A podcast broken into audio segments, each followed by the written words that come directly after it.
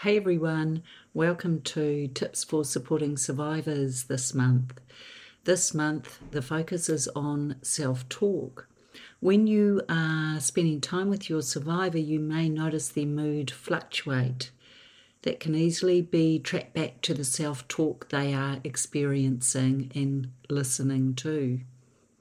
What they tell themselves is much more powerful than anything you can or others around them can.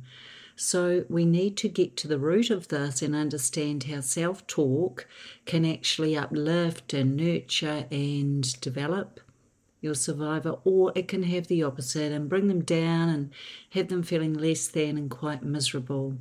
So, next time you find your survivor being negative or depressed or feeling unhappy, just check in with them about what their self talk has been because self talk should not be believed or listened to unless it's uplifting, unless it's empowering, and unless it has the power to transcend. Self talk should not be listened to. So, you're welcome to use that for yourself as well. Thank you for supporting the beautiful survivor in your life. And for more amazing content, please go to handingtheshameback.org. Also, to help us, let your self talk reflect this. Donate to us.